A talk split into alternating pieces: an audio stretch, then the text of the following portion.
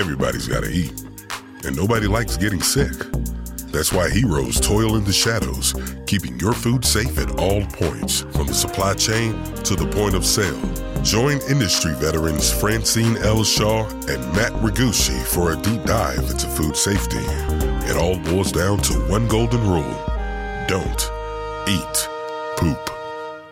Don't eat poop. So, hey, Matt, here we are again. This is our second podcast. I'm super happy to be here. We're going to talk about some exciting things today. First, we should probably introduce ourselves to the people that are listening. I'm going to let you go ahead first and tell us who you are. Oh, I was raised differently, Francine. Ladies are always first, right?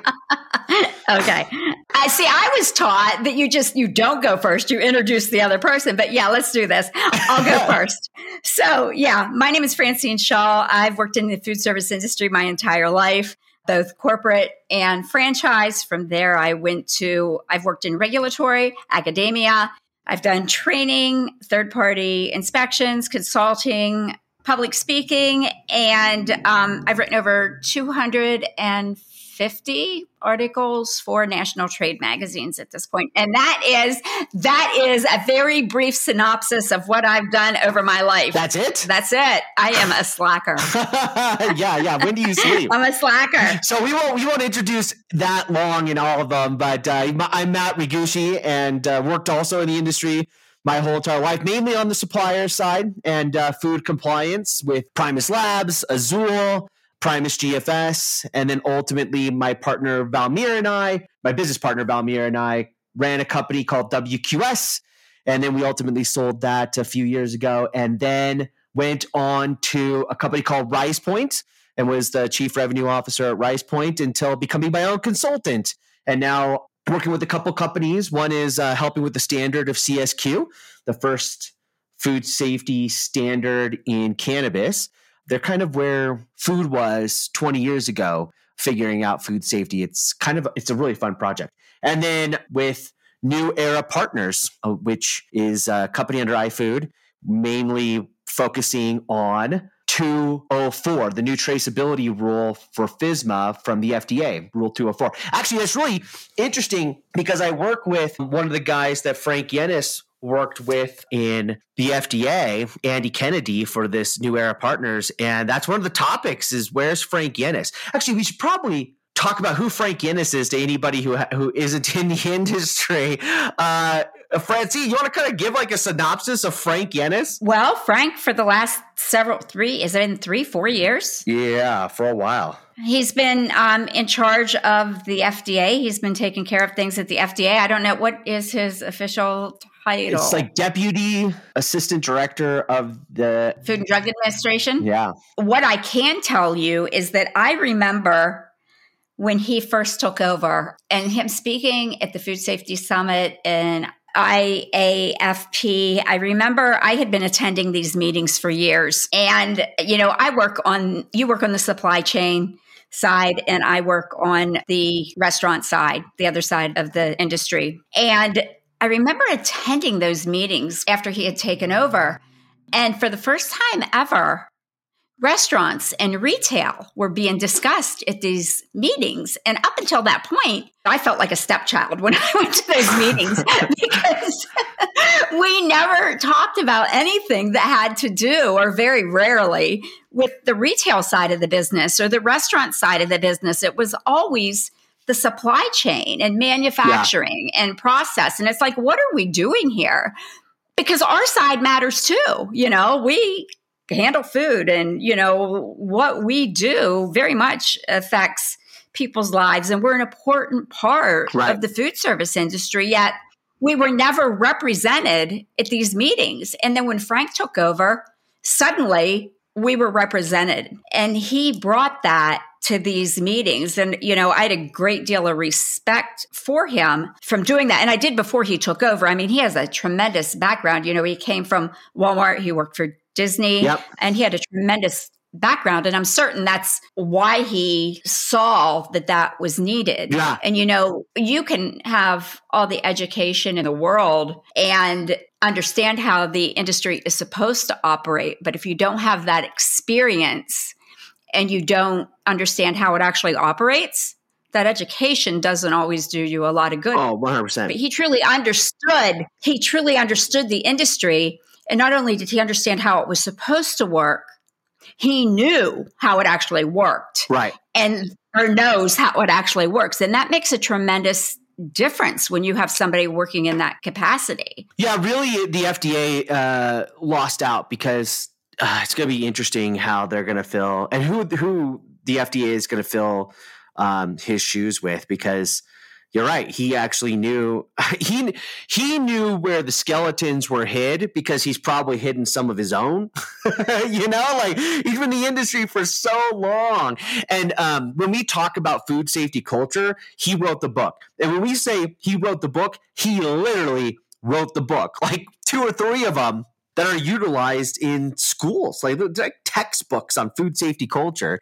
Um, so he not only understood the operational side of how to make food safety work, but he understood the the psychological side of how to make food safety work, how to change individual behaviors, how to change a culture. Because everybody has a food safety culture. I say this all the time. Everybody has a food safety culture. Just some are good and some are really bad. you know, I mean, but it's still food safety culture, whether you like it or not. Uh, uh, it is. So yeah. So where do you think he's going to go next? I, I have no idea. Whoever gets him would be lucky to have him. If he's smart, he would go into consulting. Right. I don't think he'll retire. Yeah, it's kind of interesting. Would he would he go into academia? Because I know that uh, that school in Michigan that he does all the food safety cultures with. I don't know what it is. Michigan State. Is it something like? MSU? yeah, I think that something. I think that's it. It's it's one of those up there, MSU or Michigan State. I know he does a lot of stuff with them, but you're right. He's probably going into consulting. What is what is absolutely fascinating is I was telling somebody, you know, nobody reads resignation letters, right? Like I had employee, I had 400 subcontractors and 90 employees at one point in time, and I didn't even read most of the resignation letters that came to me. I was like, okay, you're resigning, whatever. When I posted his resignation letter on LinkedIn, it was like one of the top most read things on my LinkedIn. It really shows the impact. The fact that we're having, we're, we're going to spend half of our podcast talking about him uh, shows just how big of an impact he had. When was the last time anybody ever talked about a, a- an assistant director to the FDA resigning and what they're going to do next? I, I mean, everybody knew him. Right. Right. Well, and it's because he, like you said, he did he did make such an impact. I don't. I again I've been in this industry for decades, and I can't tell you of any other director that had such an impact. At least as far as I'm concerned, he knew the information. He could apply it, and he could apply it to all aspects of the industry and make everybody feel like each aspect of the industry mattered to the point that they wanted to do their part. He, yeah, he uh, is, fascinating. So I, I think I agree with you. I think he's probably going to go in consulting, maybe do um, academia, speaking, that type of stuff, but consulting because there's going to be a lot of people who want to pick his brain. Moving on to another topic, Francine ha- has a great topic for today. Well, I don't know if it's great. You know, I think I think people who are listening to our podcast in the car, you know, on their way home, they'll, they'll be like, "Oh, I'm hungry," and then if it's this could be the weight loss diet. And instead of eating, you listen to our podcast and you're like, "Nah, I'm not hungry anymore." Yeah. okay, Francine, what's the news? The news is Family Dollar. Family Dollar has once again shut down 400 stores in six states after thousands of dead rats were found in the distribution plant. Mm, This is the second time this year that they've closed stores because of rats. First of all, first of all, how how do thousands of rats accumulate? How does that happen? I I mean, I can't I, I can't wrap my head around that. Not only that, but I pulled up an article from earlier eh, this this year, I believe it was written earlier this year, and it this is this is just in short what this says. The FDA report says Family Dollar has been aware of a rodent problem since at least January of 2020. Dozens of rats could be seen running around the facility during a loud and sustained sound of the fire alarm. This was during a um, a fire drill that they had in October. Wait, wait, wait. October of when? October of when? This was October of. It looks like this was 19 maybe 2020 sometime in that Wow. time frame this has been going on for a while the stench from the rodents was so bad in part of the facility the company even stopped using the break room and an inventory control center the report said so instead of fixing the issue, they're just like, ah, we just won't go in anymore. we're just not going to use this part of the building. Let's just not fix it. We're just not going to use this part of the room. Then it says these are emails acquired by the FDA that were mentioned in the report. Stores reported receiving goods from the distribution center that have been chewed and contained rodent pellets. In one case, a live large rat was in one of the boxes. And another store said that a rat jumped out of a pallet of goods. I don't know about you, but if a rat jumps out of a box of goods that I'm opening, my rear end is out of there. Wow. I'm gone. Well, and, and, and by the No way, for, for, for people that you know, have not had the pr- privilege of reading your book, um, Francine is not a squeamish person. Like, there's a scene in your book where you talk about walking down and like hoping rats don't eat you. I was right? gonna. Well, I, I was gonna talk about that in a minute, but yeah, th- there are multiple. No less than five rats are climbing up rack scaffolding through the pallet containing potato chips. I guess they were trying to get uh, hungry, maybe nibbling on the chips. I don't know. Inspectors watched as two mice exited. it's not funny. Exited from gnawed open products. A distinct odor indicating decaying and dead animal under the conveyor belt system. Bird droppings covered an area of the floor 1.5 feet wide, three feet long, and at least two dead birds. The FDA's examination of pest control records documented up to a hang on for this 107 mice from 2020 through June of 2021 and up to 31 roof rats in areas that included food storage. Bait boxes and glue traps captured 2,300 rodents between March and September of 2021. a 2300? Yes. January 7th to the 12th of 2022, 150 roof rats were captured. And this is the kicker.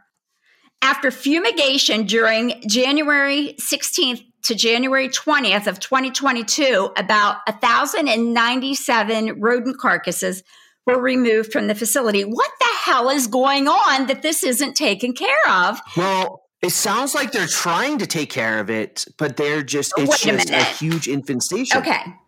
So, okay, yeah, they're trying. They have bait boxes and they have some things like that that are happening, but re- bait boxes aren't taking care of a situation that's this extreme.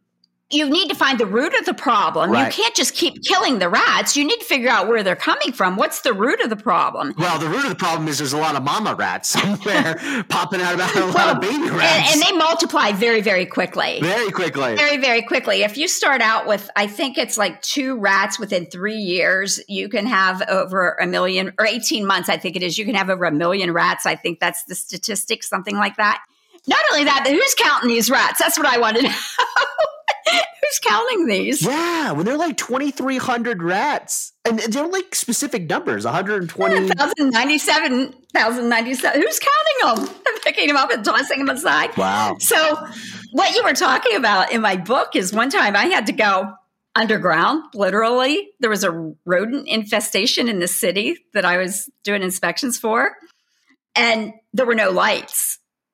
There were no lights. So, the pest enforcement, the PCO, pest control officer, was having trouble with the local restaurants coming together and doing their inspections or their their treatment simultaneously. So what would happen is they'd run back and forth. And there was like underground tunnels under the building. So they'd just go up and over the walls and from one building to the next. They just crawl back and forth. So he needed me as the health inspector to go down under these buildings and verify that there was a legitimate situation and that he did need help with this to the city. So my idea of a good time. So I get up and get dressed and I put on as much leather as I can possibly find. I've got like leather boots. and I've got on a jacket. I've got a hard, like a hat on, and I've got like, and you can't like, I, I was not overjoyed about this, but you know, I had to do what I had to do, and I, you know, don't want to seem like I'm in any way nervous about this at all.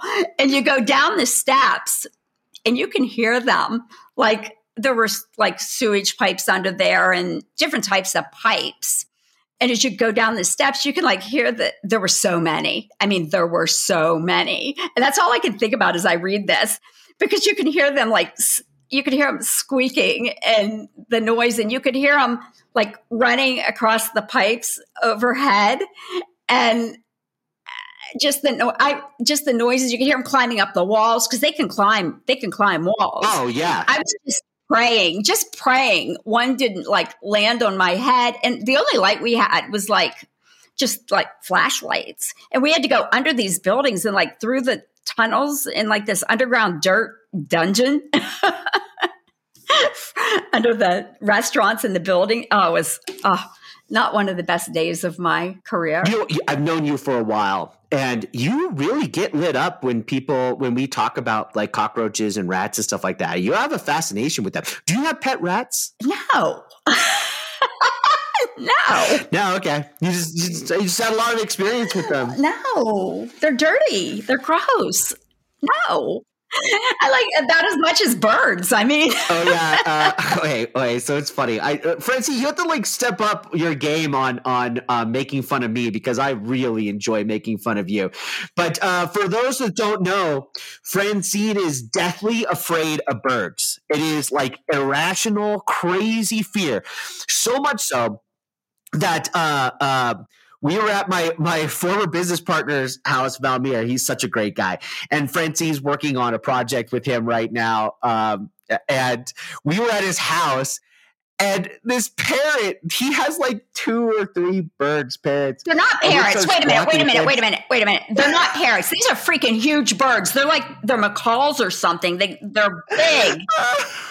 These are it's a big. parrot. It is not a parrot. Parrot. It's like it might be a parrot. I was thinking parakeet. no, it's not a parakeet. No. And then, and then she's like, "Oh, I hate birds," and I was like, "Oh, that's right. I forgot." Like. I remember you freaking out about seagulls one flying. time. This bird was flying. It wasn't sitting still. It was flying. It was oh, so funny. I'm sorry, Francine. Yeah, well, I'm sorry. I shouldn't make fun of your fears. why I'm here. Yeah, you you know what? it's fascinating. You're less afraid of of of cockroaches and rats than you are of birds. Oh, absolutely. that is the exact opposite of me. I will tell you, if a, if a rat jumped out at me, I am like you. I'd be like, oh, I'm out. I'm out. I'm done. I'm done. You can you can have this job. I'm not. Yeah. They're more predictable. Bird, nah, bird's fine. Oh, I eat birds. Well, I mean, so do I. But they're they're more pre- the rats are more predictable. They're not. They're typically going to go away. A bird is going to attack you. Those, they will fly at you. All right. Well, there we go. We went on another rabbit trail. Back to the family dollar. How does this happen? Yeah, that is a great question. Uh, I uh, okay, so I have, uh, like you said, like I have um, a lot of years on the supply chain side of things, and I've been in facilities that have big rat infestation, bug infestation, that type of stuff. Most of the time, they're they know they do, and they're freaking out about it, and they're trying to fix it. And I, I feel like this is the case with the dollar store, unless unless it's every single time the FDA visited then all of a sudden they had a corrective action and then they went and fumigated it or whatever.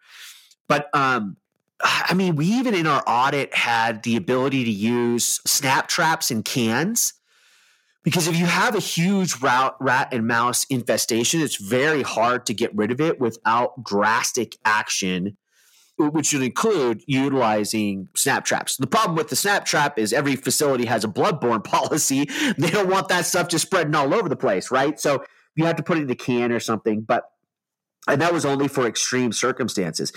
I don't know, Francine. I don't know if this is if they legit just didn't care or if they, they legit have a really bad issue and they just don't know how to fix it. Well, then they need to call somebody that does. Or they could be, actually. The majority of facilities, distribution facilities, and facilities like this aren't doing their own pest control. Well, right. No, I understand that. I, that I, I know that. That most of them are on pest control plans. You know, they have somebody that comes regularly to take care of these situations, but clearly whoever somebody's whoever that is, maybe they need to call somebody different.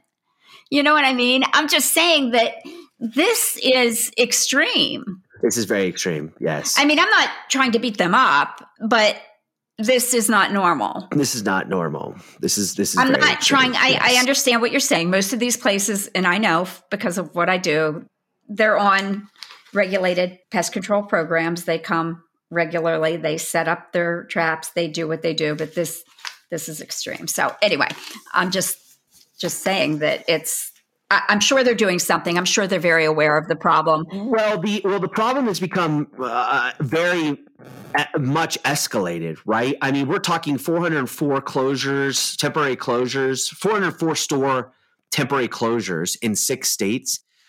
So if corporate wasn't aware prior to this, corporate definitely is aware now.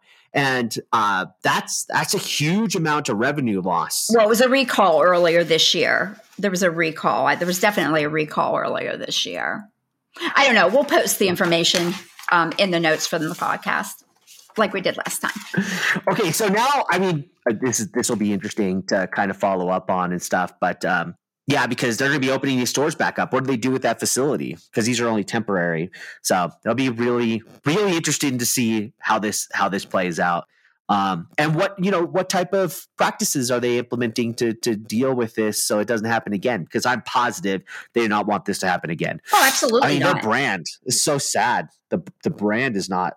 I mean, it's all over the news right now at least the nerd news. We always talk about the nerd news here. So speaking of nerd news, what what fun thing do you have for us to to end this episode with, Francine? I want to talk right after this about the five second rule. what do you want to know? Don't touch my hopes. the five second rule.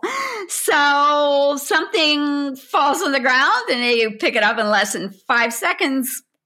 We need it, right? Yeah. Oh, man. No. No. Why not? No, because you just walked out of the bathroom and you have all that nastiness on the bottom of your feet. And now whatever you dropped is basically laying in the nastiness that just came from the restroom floor. Well, that's assuming I, I had, that's assuming I was eating something while in the bathroom and walked out of there. But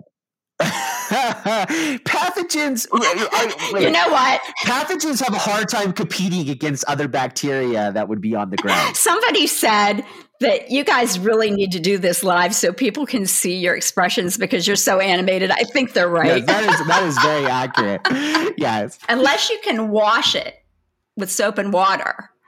No, just kidding guys. Don't ever wash any of your food with soap and water ever. Um, no if it hits the floor, you need to throw it away. So you don't. You never. You you drop a pretzel on the ground. You don't pick it up and eat it. No, I throw it away. wow. What about your husband? I don't want to know what he does.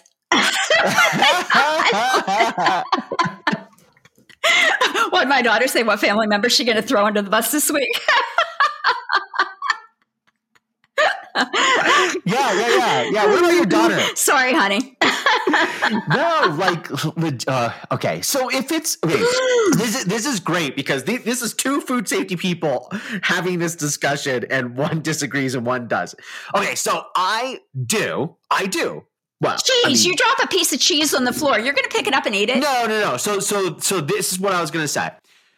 It depends on if it's dry goods or not, right? So if it's if it's a piece of cheese, if it's a piece of salami, guys, I'm Italian. I, I my breakfast is cheese and processed meats generally. So my diet isn't the the best to begin with. So I generally don't worry about if I drop something on the ground. but, oh my god. but if it's if it's like it's true, right? I mean, you've you've been out to eat with me, Francine. You see what I eat, um, and but if it's like a dry good, like a chip, a pretzel, or something like that, nah, I'll pick it up and eat it. Oh, a piece of jerky? I'll p- pick up a piece of jerky. An M and m Oh, that's definitely going back in my mouth. Okay, so now we're talking chocolate. I mean, right. okay, okay, okay. So, so the desire has to outweigh the risk for you, Francine. no, it depends. Okay, wait a minute. So, if it falls on the floor, you should throw it away. I've been a trainer for my entire life. if it falls on the floor, you should throw it away.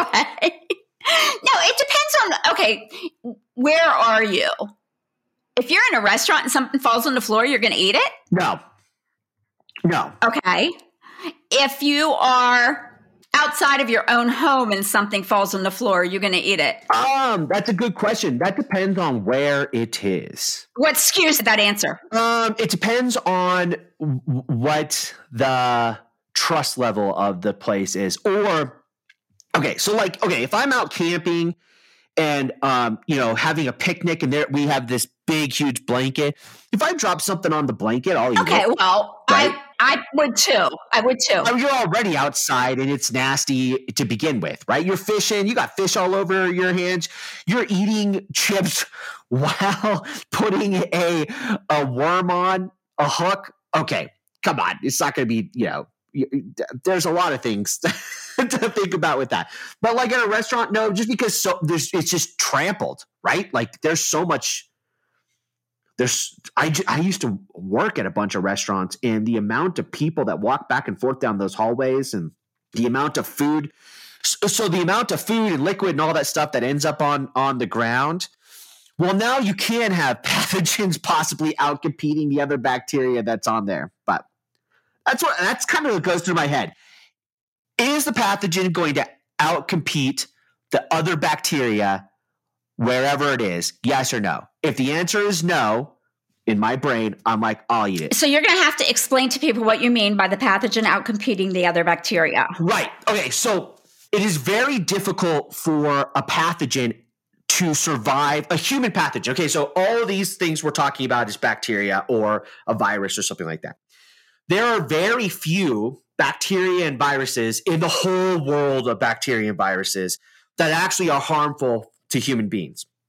If you were to swab your mouth, you will find a plethora of bacteria. So there's already bacteria in on us. There's bacteria on your skin. There's bacteria all over the place. So utilizing um, sanitizer all the time, if you if you're not in a food environment where you're you're you're prepping food for somebody mm-hmm. else, it's actually good for your skin. You actually want a certain amount of bacteria all the place. So when I say out uh, bacteria outcompeting uh, the regular bacteria that we can consume, outcompeting uh, pathogens, pathogens don't want to be at a lot of places outside of the the perfect little um, temperature, uh, sugar, water um, that can exist, right? So there's a ton of bacteria on the ground. That's perfectly fine a pathogen will not the pathogen will be eaten by that bacteria most likely a human pathogen. Um, so we'll outcompete it so i always think of it like that. Now a restaurant has a bunch of that sugar water all that stuff on the ground. It's kind of nasty to think about but that's why they wash it every day.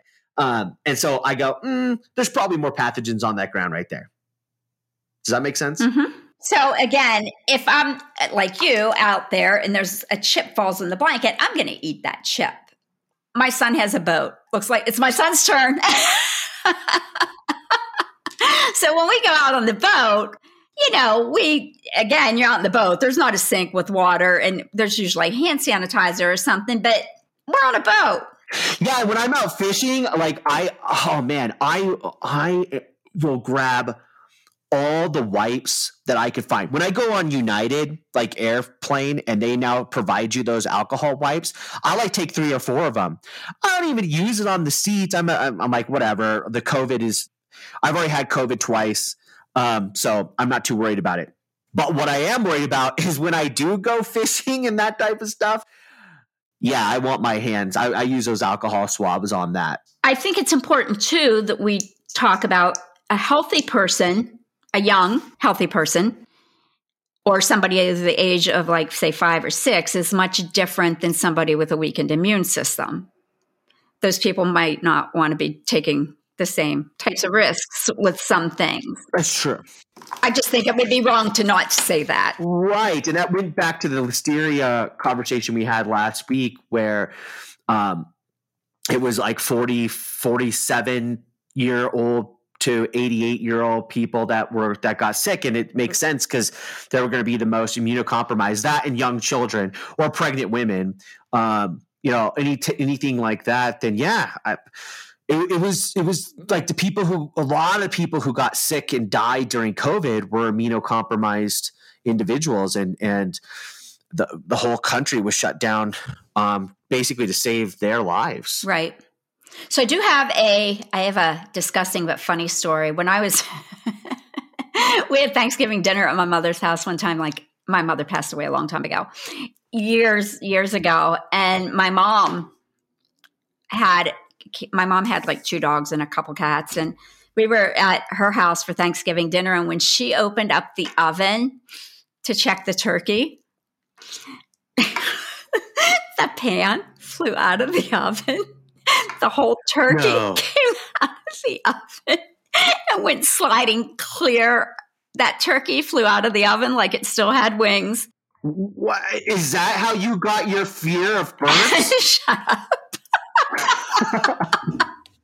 no. I, don't know. I, if I got attacked by a, a molten hot turkey it just, coming uh, out of the oven. It was the most bizarre thing I've ever seen. It just came flying out and went into the kitchen, clear to the other across that floor. And she had like 30 people coming for Thanksgiving dinner. Uh, so, so, okay. So did, she pick it up, stick it back in the pan, throw it back this in the oven? This was probably, I don't know, 40 years ago this happened.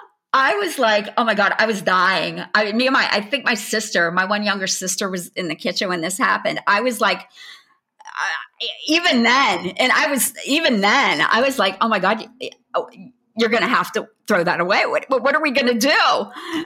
They picked that thing up and washed it and put it back in the oven. Oh, I wouldn't even watched it. oh, that she had, she had, you. Oh my God, no, she had I wouldn't eat it. I'm like, I'm so I, am still confused. She opens up the oven, and we're talking old school oven where the, the door goes down, yeah, right? Yeah. Opens up the oven, and the turkey just flew out of it. What happened is this turkey was probably it was stuffed, and I bet it weighed 30 pounds, and it was too heavy for the rack. So it tilted oh. forward. It tilted forward and it came uh, uh. flying out of the oven. Yeah. Yeah, I would have just I would have just stuck it back in the pan, thrown oh, it in there. Oh my I would have been more upset about having to oh, mop the floor. no, there's no. yeah. Okay, we have to get we have to get our we have to start filming these like because the look on your face. oh God.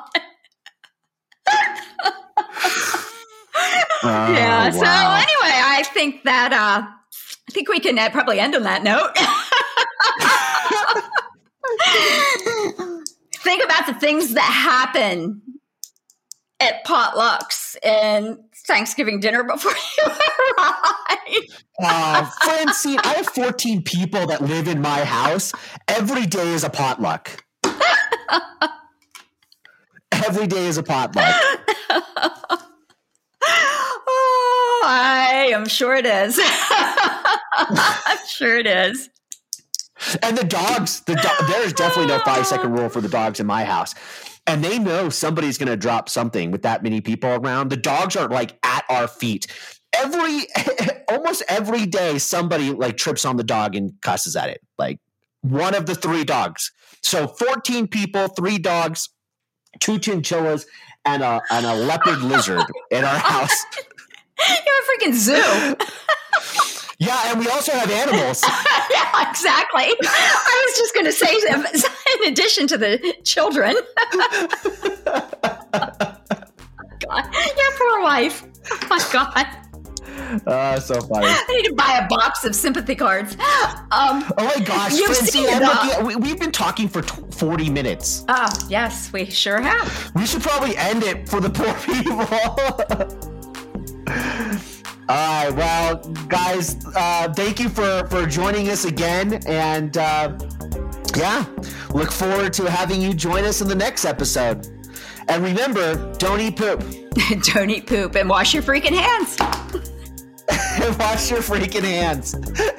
Uh, we have to tell people about why, like, oh my gosh, your office and to wash your freaking hands. All right, we'll do that for the next time. Bye, all.